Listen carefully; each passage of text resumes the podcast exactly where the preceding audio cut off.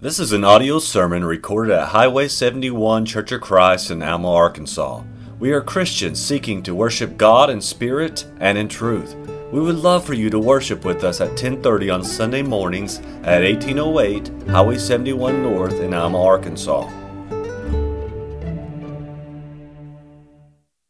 This is kind of a part two of what happened on Wednesday, where I went over Colossians 1 24 through 29. So that was the passage that I was asked to, to dig into and find out what I could share. And it led me to today's lesson. This is kind of the part two of that. And I want to start by saying, what is worth your life? The Apostle Paul, when he was in prison writing Colossians 1 24 through 29, he had to be thinking, what is my life worth? What am I giving my life for? Why am I here? So I hope to share a little bit about that and also to share the so what? The what does this make me want to do in my daily life? It's kind of funny. Uh, Dane called and said, Man, I am so sorry, Phil. I made a mistake. I said, What are you talking about? He said, I got you on for a, a Wednesday and a Sunday back to back. I'm really sorry about that. And I said, You know, it's okay. Uh, I've seen the other guys do it. I'll, I'll just try to step up. So I'm hoping that today this will be a blessing and that you'll do your homework too. You'll go home and you'll read these verses and you'll wrestle with this and point out any glaring mistakes that I might have made or any stumblings. I had hoped on Wednesday to present a little roadmap, and I had that behind me on the board, and I hope that that uh, analogy came across. And it's really, it's really Paul's life that I want to draw from today.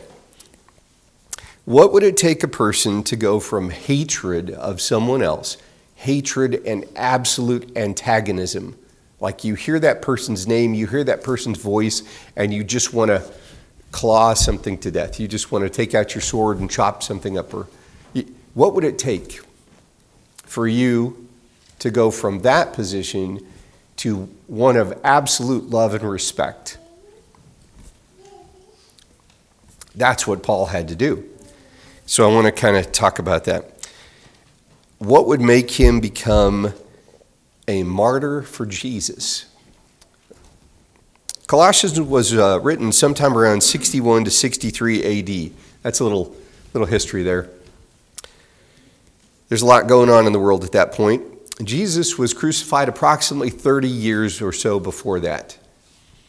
So, in that time, something changed. And I want to I want to discuss it like this. When we talked about Paul's challenges with the Jews, with his own people, that he was trying to convince that Jesus was really the Messiah, he did not get the open arms of, you know what, we agree with you, we love you, come on, share more from everybody. He, he got that from a few people that God allowed to have faith. He, he, just, he just didn't get it from everybody.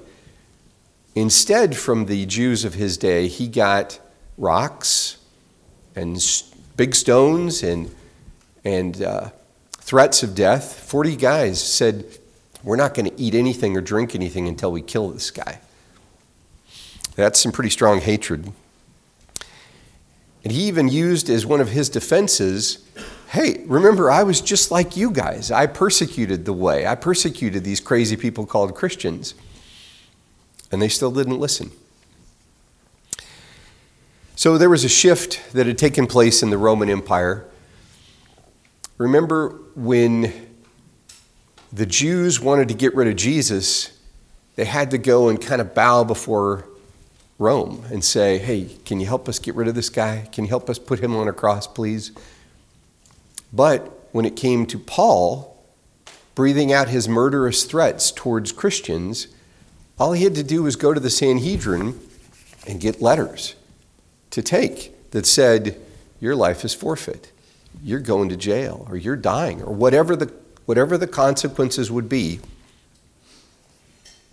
that was just a 30 year shift in time, just a 30 year segment. I know in the last 30 years, a lot has changed in this world. 30 years ago, Jesus' name was much more exalted than it, is nowadays, I, I would say. Now, in the whole scheme of things, we're just looking at America right now. There's other places on the planet where Jesus' name is really exalted. And that's exciting to hear and to see and to be a part of. I want to th- throw out a few other examples. Uh, Herod, King Herod, the king of the Jews at that point, appointed by Rome, was able to kill James, the brother of John, right after the early church started, right after Pentecost. The Jews at this point didn't have to rely on the Romans for the death penalty. So that's just a little historical background there. Let's take a, another look at Paul. Paul's conversion changed the world. changed it for the Jews and it changed it for the Gentiles. And Paul had to really rethink what is my life worth? We're going to talk about his, uh, his early life, and he had some, uh, what are those things called where you can stick them up on your resume? Or, I just forgot the word. The things that he hung his hat on, the, the things that he said, I am, I am all that. He studied under a guy named Gamaliel, who was one of the leading Jewish teachers, respected by a lot of people. Later on, Paul would write 13, possibly 13 books of the New Testament. So he must have used some of that studying under Gamaliel and used it for Jesus. Luke, a physician who was beloved by Paul, followed Paul around and cared for his needs and took care of him. And, and when these guys went on their missionary journeys, Luke was right there writing down what happened.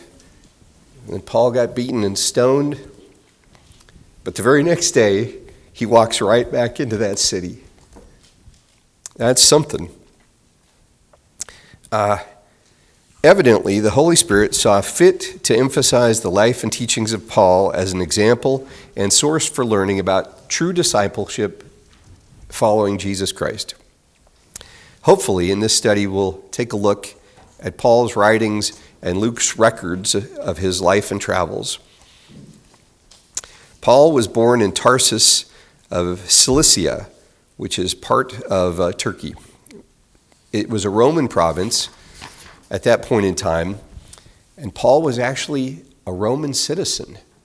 I don't know exactly how that worked out, whether his dad or grandfather or somebody in his lineage bought or earned Roman citizenship. But somehow he got it, and it was transferred to him. So he had all the rights and all the privileges of a Roman citizen.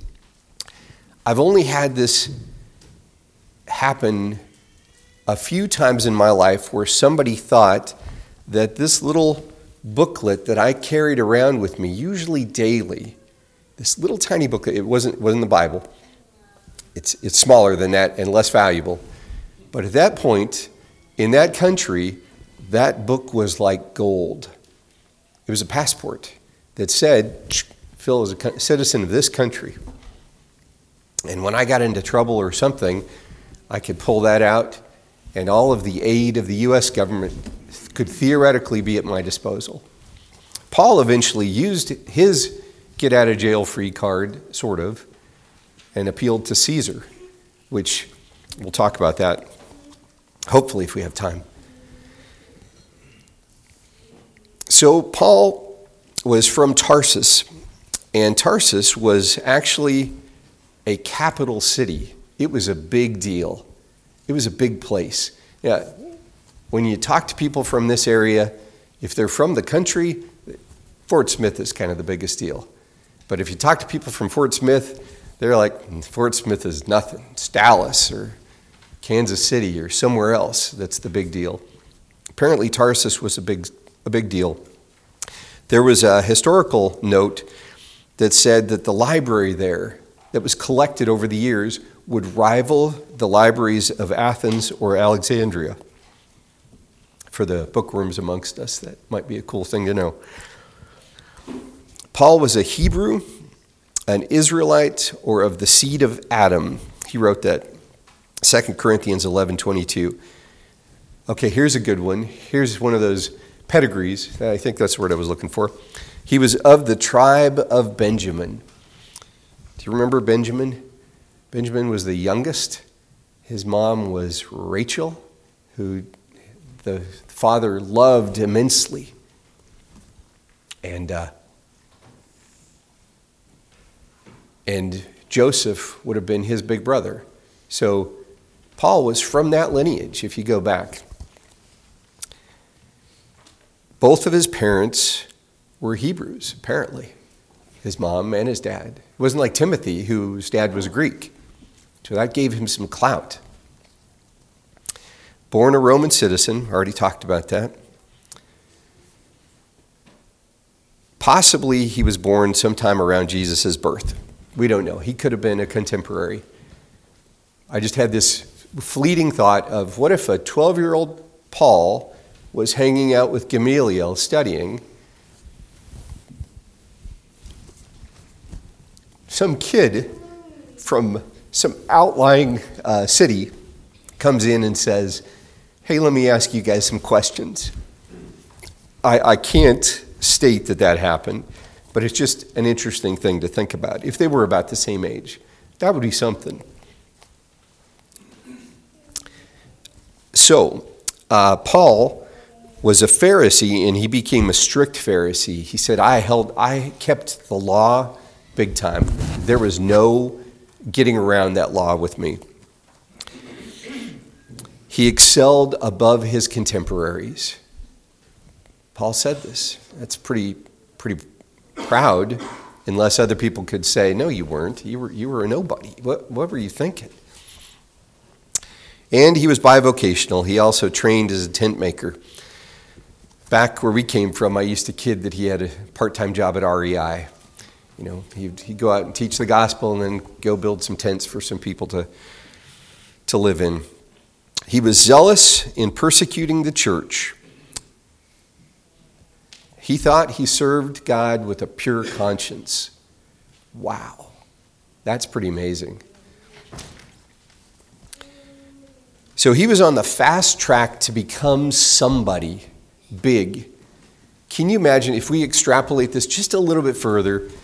Let's say 20 years from then, wherever he was, whenever he was training under Gamaliel, 20 years later, I wonder if he would have been called on for the role of high priest. Can you imagine that? It'd be a different world. We can't, uh, can't hang on to that stuff too much. Uh, seems Paul, Saul got derailed one day when he was really at a fever pitch. Uh, his friends all rushed out into the street and said, We got to go take care of somebody. Paul said, Okay, I'll come with you. And he ran out there with them, and they left their jackets. Stay here, watch them. That one's got my wallet in it, that one's got my, my keys, whatever. And he's looking at these guys throwing big rocks at this guy out in the street. Wow. Paul got a taste for bloodlust that day and said, You know what? This is wrong, and these people need to be stopped. And if I need to go out and stone them all or kill them all, that's what needs to happen to these followers of Jesus. So he consented to the death of Stephen, and he even mentions that later. He entered homes, dragging men and women to prison. He entered synagogues and imprisoned and beat those who believed in Jesus. That's Acts 22 19. He believed that it was necessary to do things contrary to Jesus. He did not believe Jesus was the Messiah. So these are the actions, just in brief, of somebody who does not believe in Jesus as the Messiah.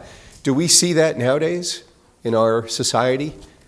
What are the what are the keynotes of somebody who doesn't believe in Jesus as the Messiah? I mean, you could almost make a list.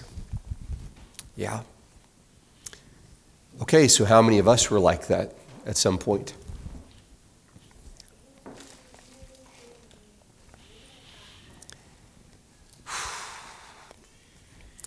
Paul got so fired up about this, he even decided he would take some road trips and go beat Christians up in neighboring towns. So, this is interesting for me because Paul had such a good relationship with the people in charge in the Sanhedrin that he was able to get letters that said, uh, You are under arrest by order of the Sanhedrin for crimes against your country. And then go out and take these people and arrest them. I have the authority of the law. I've been deputized. You're going to jail or you're dying. You pick. So as Saul is going out, and I know we touched on this a little bit Wednesday, but I, I felt it was really good to go over this again. He is going to Damascus for the sole purpose of making believers in Jesus suffer, whatever the cost. What was his life worth? His life was worth everything to him. He was doing the right thing, and he was punishing people whose lives were worth nothing.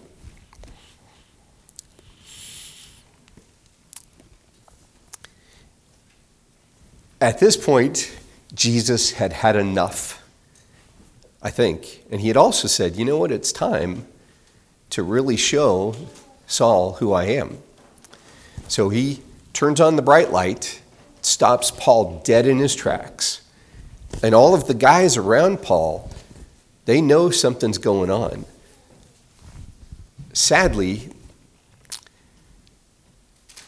sadly we don't hear much about those companions from that horse ride to uh, Damascus. We don't hear much about them.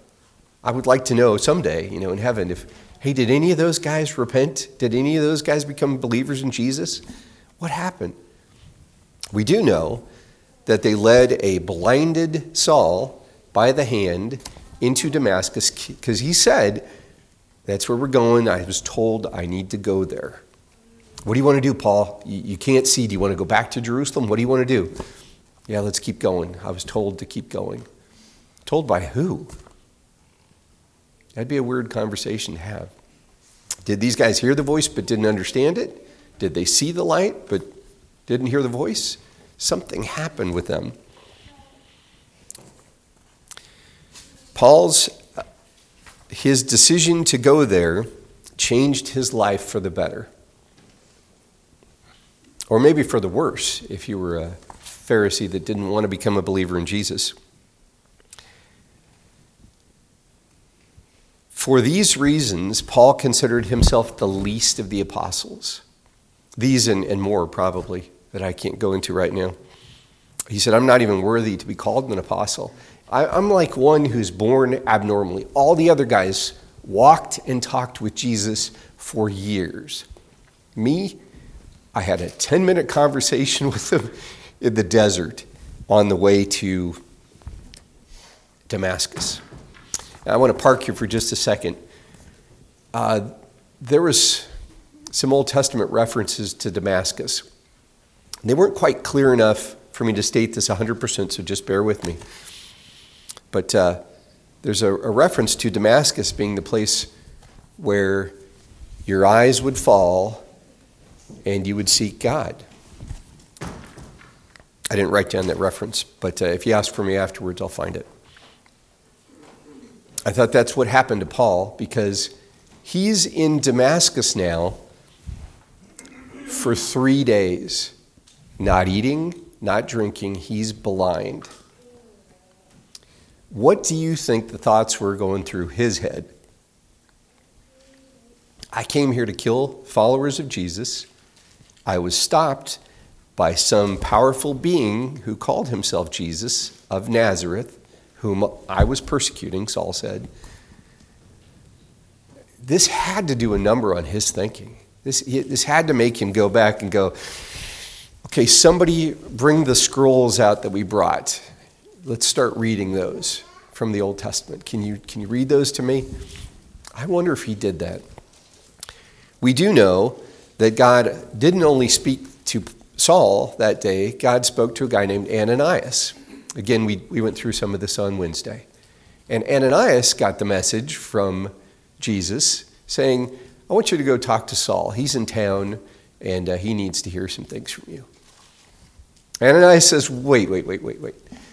I've heard about this guy, and Lord, you know all the damage he has done to your people. Let's, I, I don't want to do this. Jesus says, Go, go do it. How much courage did it take for Ananias to walk into that room with Saul's companions standing around, just waiting to beat him up? And, uh, Brother Saul, receive your sight. All the other guys probably said, Time out. There is something definitely going on. So after that happened, Ananias says to Paul, to Saul, What are you waiting for? Get up and wash away your sins by being baptized. That's linking baptism, immersion into Jesus, with salvation. That's pretty powerful. This is the guy who wrote most of the New Testament. What's his life worth? He became Paul the preacher. He went back to Jerusalem, had a trance that said from Jesus, Get out of town. The Jews will not believe your message. You need to leave now. I don't know why, but God has his reasons. Jesus has his reasons, and he was preparing Saul to become Paul. So it took Paul years and probably some, some rereading of passages of Scripture so today, one of the lessons is if you want to get close to Jesus and have a changed life, get into Scripture, get into His book, get around people who call on His name often. Challenge yourself with, with these people and have them challenge you. 1 Timothy 1 15 through 16, Paul wrote to Timothy, this is later in Paul's life when he was in prison, writing to Timothy, giving him some instructions about how to lead or how to share Jesus. This is a faithful saying and worthy of all acceptance that Jesus Christ came into the world to save sinners, of whom I am chief. However, for this reason I obtained mercy, that in me, first Jesus Christ, Jesus Christ might show all longsuffering as a pattern to those who are going to believe on him for everlasting life. 1 Timothy 1 15 through 16. That's pretty powerful. Paul said, I am the worst sinner. Look at the stuff that I did, even to Jesus' people, but look at the grace I got. So hold those during the study.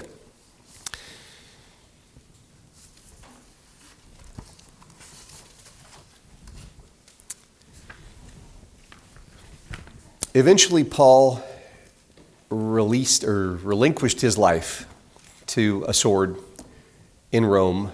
That's the, the history that Paul had his head cut off by Nero's guards, by Nero's command. What did it take for him to go from my life is worth pursuing these Christians to death to I am now wor- willing to give my life for Jesus? That's a question we have to ask ourselves, not just the day we're baptized, but 20 years on into the future if God lets us live that long.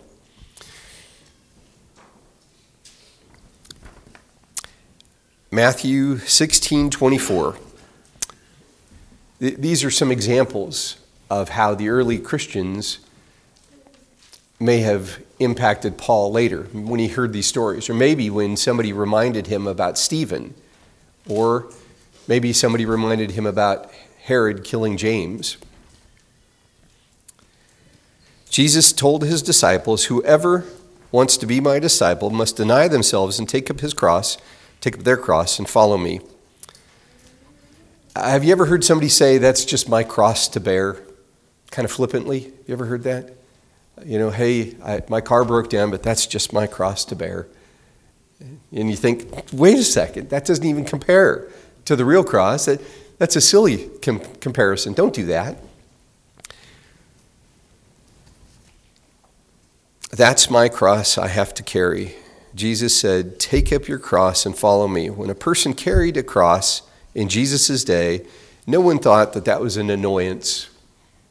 No one thought that that was something to make light of. That was, that's the device that you're going to die on. Kind of a heavy lesson. You know, I, I thought about this, and it, it's much heavier than, than Wednesdays, because now I, I have more time to develop this. Death by crucifixion.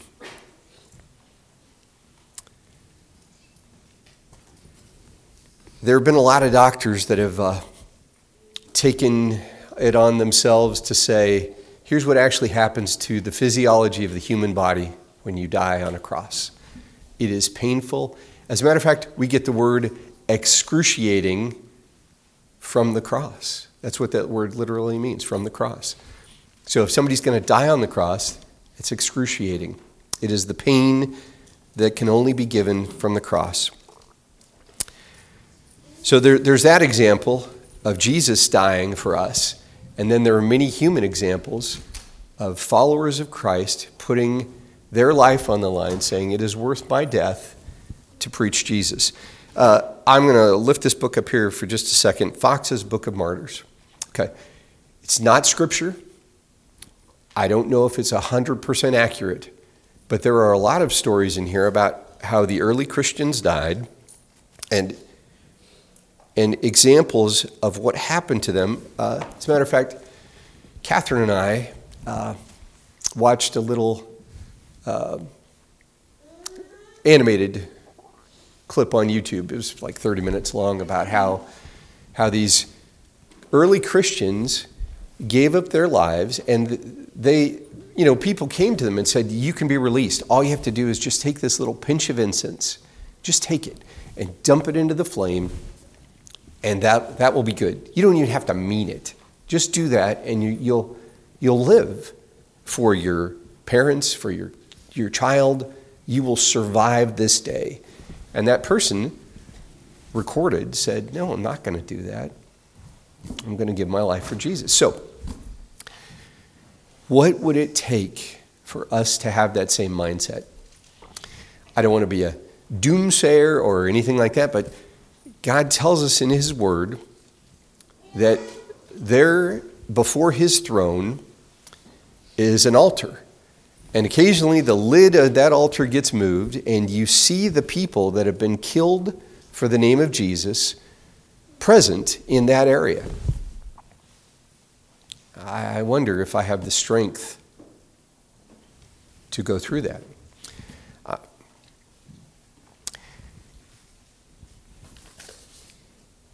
I know many people who have risked their lives for the gospel for years. 20 years they've lived overseas.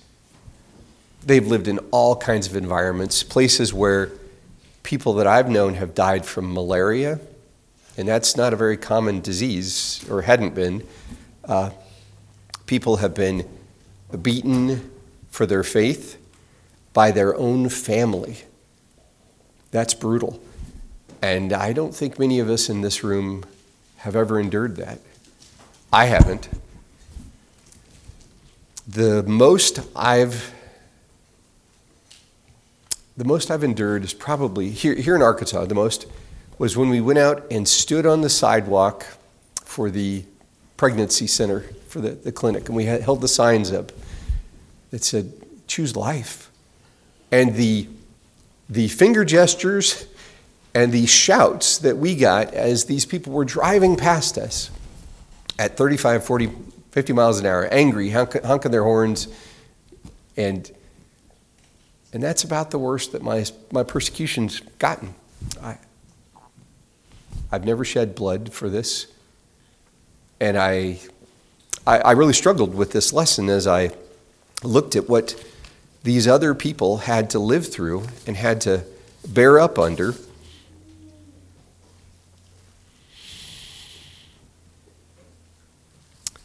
There are many, many more uh, instances in the Bible of people who gave their life for Jesus. So the so whats are. We need to be looking out for this to happen. And Jesus says we're blessed if we lay down our lives for our friends. He did. And then most of his disciples, most of his apostles met an early death, except for John, who was allowed to live out his life as an old man. How is your prayer life? How is my prayer life? Would, would we be able to stand up under this? What would our prayers sound like if we were actually facing possible death or imprisonment for the name of Jesus? And I think about some of the brothers in this audience who have put up with this recently. And it's a little scary to think about that. Man, what would that be like if somebody from this group got removed from service to God in this life? Uh, I would like to at least prep the next generation of believers to know that it's possible and and have them ask this question daily what is your life worth what is worth your life it can't be the stuff as we have discovered most of our stuff is in a shed and i think daily do we really need that stuff? I mean, it's just been sitting there. We, we'll go in occasionally and we'll get a box or two, or my wife's much better at it. She'll go in and get like 10 and sort through them and get rid of the stuff that we really don't need and put the stuff that we really do need somewhere. That's, that's a huge blessing for me. But I get out there and I think, how long have I carried this weight? How long do I really need this? That's a, a practical example.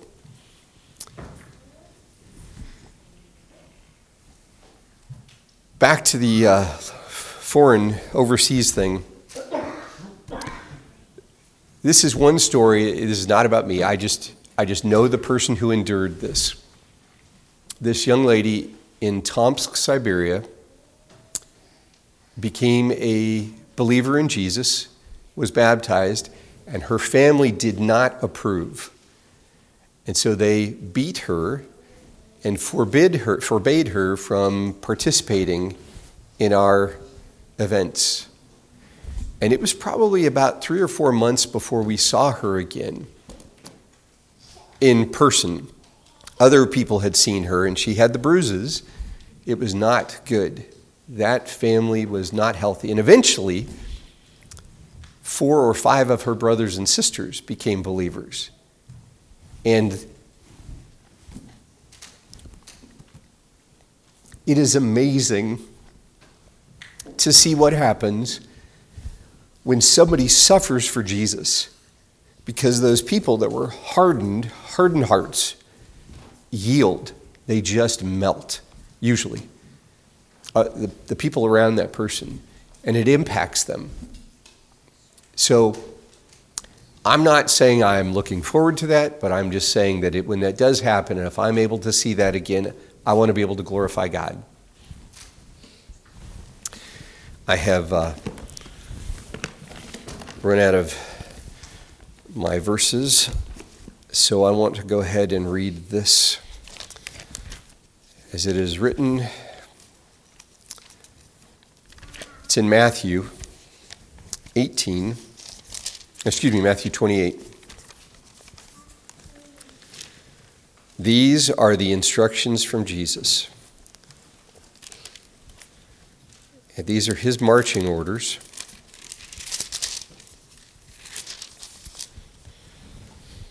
Matthew 28, 18 through the end. Actually, we're going to back up to 16. But the 11 disciples, because at that point Judas was dead, the 11 disciples proceeded to Galilee to the mountain which Jesus had designated. When they saw him, they worshiped, but some were doubtful. And Jesus came up and spoke to them, saying, All authority has been given to me in heaven and on earth. Go, therefore, and make disciples of all the nations, baptizing them in the name of the Father, and the Son, and the Holy Spirit, teaching them to observe all that I have commanded you. And lo, I am with you always, even to the end of the age. That had to be the early Christians' motivating force. That had to become their what is life worth living for? What am I willing to give up in order to accomplish that command of Jesus? That's what I've got today. So that's the question I need to ask myself. This, this lesson was mostly for me because as I looked at that, I thought, I haven't done that yet. Jesus has not asked that of me yet. When it comes, will I be ready for it? Will I be capable of that? Will I shrink in fear or will I stand firm? So I'm hoping that you all can ask that same question for yourselves. The good thing is, if you're not ready right now, you have time. You have a purpose. You have the words of God. You have a faithful body here and at other places around the world that you can learn from and rub shoulders with and be encouraged by daily. Because I know that one brother here has definitely encouraged me with the suffering that he's gone through. And that's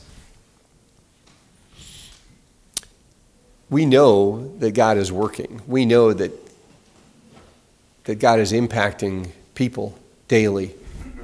And I sure hope that we can be a part of that. So, that's what I had prepared. Uh, the invitation song has been picked. If you are needing prayers, if you are needing to commit your life to Jesus, uh, come as we stand and sing. We hope you have enjoyed this message recorded at Highway 71 Church of Christ. If you have questions concerning this message or would like to set up a study, please call 479 647 2658. May God bless you.